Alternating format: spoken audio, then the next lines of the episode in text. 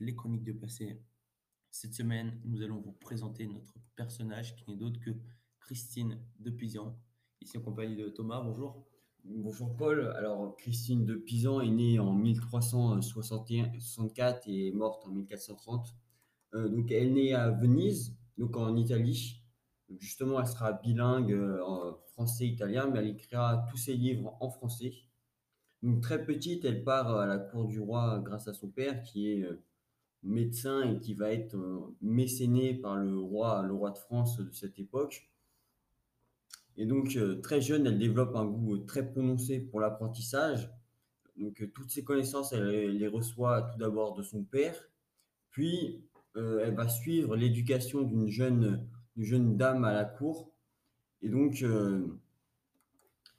et donc, avec cette éducation, elle va finir par avoir un, bagage assez conséquent pour, euh, bah, pour en fait commencer à écrire ses premières pièces lyriques hein, de poésie et d'art. Et elle va être très vite alors courtisée par des hommes.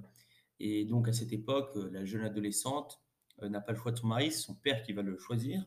Il se nomme Étienne du Castel et il se marie en 1380. Elle a à peine 15 ans. Cet homme a une grande culture, en plus de venir d'une famille noble et un excellent poste. Il est notaire du roi, ce qui lui assure un excellent revenu. Et donc, en fait, euh, dans ses œuvres, elle va décrire l'amour qui unisse euh, donc ce couple. Donc, ça n'a pas du tout été un mariage triste où euh, les Étienne du Castel et Christine s'aimaient vraiment. Donc, elle a eu de la chance parce qu'à cette époque, c'était très commun que les, les jeunes gens ne s'aiment pas du tout. Et donc, Bon, Paul, là, qu'est-ce qui se passe? Sa, vie prend un tournant. Euh, euh, quelques années après son mariage, sa vie va prendre euh, un tournant où il y a plusieurs événements tragiques qui vont se dérouler, qui, vont faire que, comme tu l'as dit, voilà, sa vie va changer radicalement. Donc, le premier, c'est qu'en 1387, son père il va décéder. Alors, son père était quand même quelqu'un d'assez dépensier. Il va lui laisser presque aucun héritage. Mais même si son père, en fait, était quelqu'un avec qui elle était extrêmement attachée. Mais ensuite, euh, la même année, c'est son mari qui meurt et il laisse Christine de Pisson à la charge de, de trois enfants, euh, de sa mère et d'une nièce. Euh, ce qui fait que ça va être des moments assez compliqués.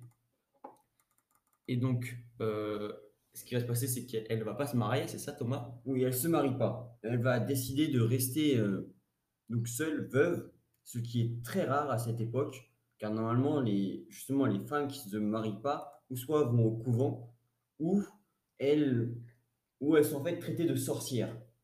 Et donc, c'est très peu commun qu'une femme ne se remarie pas après. Donc, euh, elle engage. Euh, donc, en fait, durant ses écrits, elle va, euh, elle va, oui, elle va commencer la poésie et à écrire vraiment plus qu'avant. Et donc, bah, sa première œuvre, c'est un recueil de poésie où elle s'engagera peu à peu aussi dans sa vie pour le droit des femmes faisant d'elle la première féministe. C'est là, oui, où elle, euh, elle, écrit aussi sur des choses sur l'histoire, la philosophie, des textes beaucoup plus argumentatifs, où elle va quand même essayer de prendre en fait son, un élan plus personnel. Et c'est là maintenant on va se concentrer sur, sur ses œuvres. Donc, euh, qu'est-ce qu'elle a commencé à écrire, Thomas, et comment? Donc, en fait, à cette époque, pour se faire, euh, pour se faire connaître et pour se faire prendre en mécénat par un prince, la meilleure façon était d'écrire des poésies. Donc, elle se lance dans la poésie. Donc, elle va écrire des poèmes d'amour qui se finissent bien ou mal, mais aussi des ballades souvent inspirées de sa propre expérience. Et donc là, quel, est l'autre genre qu'elle choisit et dont elle excelle? Elle est aussi également euh, épistolière, c'est-à-dire écrire euh, des lettres, et elles peuvent être publiques ou privées. Et en fait, c'est à l'époque euh, le moyen préféré des nobles aussi pour faire des textes argumentatifs et donc donner leur avis. Et c'est d'ailleurs par ce moyen qu'il va faire ses premières pensées euh, féministes. Dans ses lettres, elle va critiquer euh, des romans, elle va parler en fait euh, d'une sorte d'émancipation de la femme dans le monde littéraire. Et elle va aussi essayer de donner une, autre vision du féminisme, Thomas aussi. Alors pour elle, en fait, le, le la femme doit être mère, donc elle se doit d'éduquer les enfants scolairement, moralement, religieusement, mais elles doivent aussi inculquer les règles de la vie au sein de la famille. Donc, on peut retrouver cette vision dans son œuvre L'Épître au Théa, écrite en 1400. Donc elle milite beaucoup, oui, comme l'a dit euh, tout à l'heure Paul, pour que les femmes aient une plus grande représentation dans la littérature euh, du Moyen Âge. Elle, va, aussi faire parler beaucoup d'elle parce qu'elle va écrire des traités qui peuvent être politiques, sociaux et encore moraux, ce qui vraiment, c'est assez mal vu à l'époque, euh, fait par la plume d'une femme. Elle va écrire aussi sur des sujets de l'art militaire et religieux, bref, euh, des thèmes qui vont lui, euh, euh, produire énormément de critiques.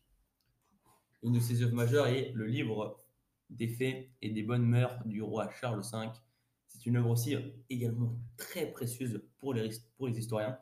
Elle aurait écrit en total plusieurs dizaines de textes, faisant d'elle une écrivaine très prolifique.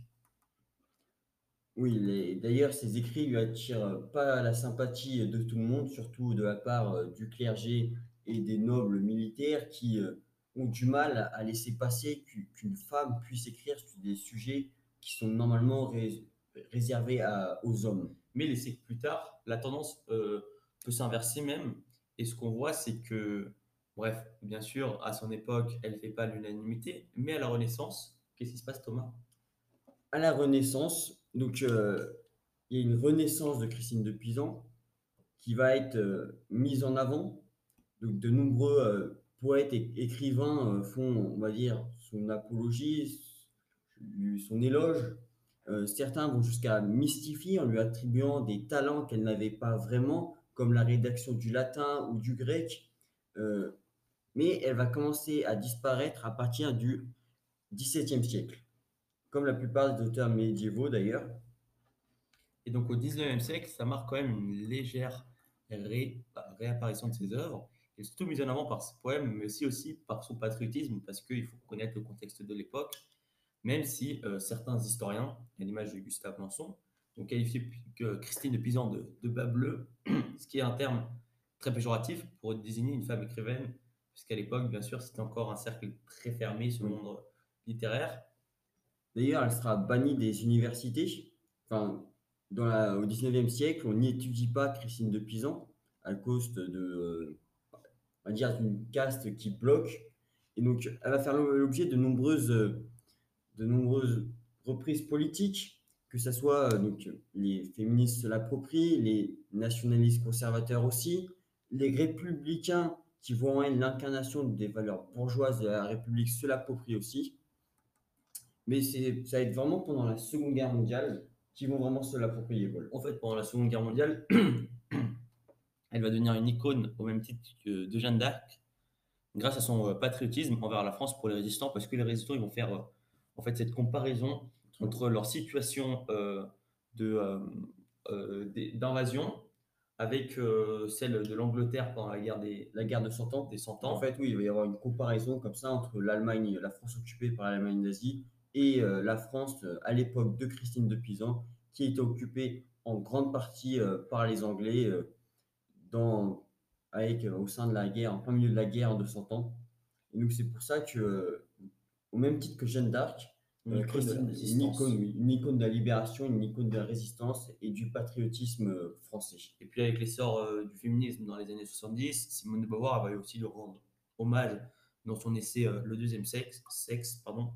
Il faut aussi attendre euh, qu'il euh, avec cet essor du féminisme, une envie de réhabiliter les femmes dans la littérature pour qu'elles signent en fait son plus grand retour euh, de nos jours dans ce contexte particulier. Donc son œuvre La Cité des Dames, donc à Christine de Pisan, va être retravaillée, traduite en français moderne et publiée en 1986. Donc elle est aujourd'hui étudiée dans, dans les collèges en France, dans les universités. Elle est devenue, on va dire, une icône de cette euh, littérature, euh, cette littérature du Moyen Âge. En plus, oui, et au fil des années, en fait, on peut voir que sa popularité baisse puis augmente.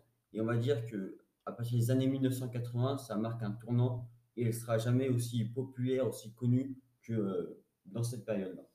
Donc voilà, on espère que vous avez aimé ce podcast où on vous présente un personnage parfois un peu oublié de l'histoire de la France.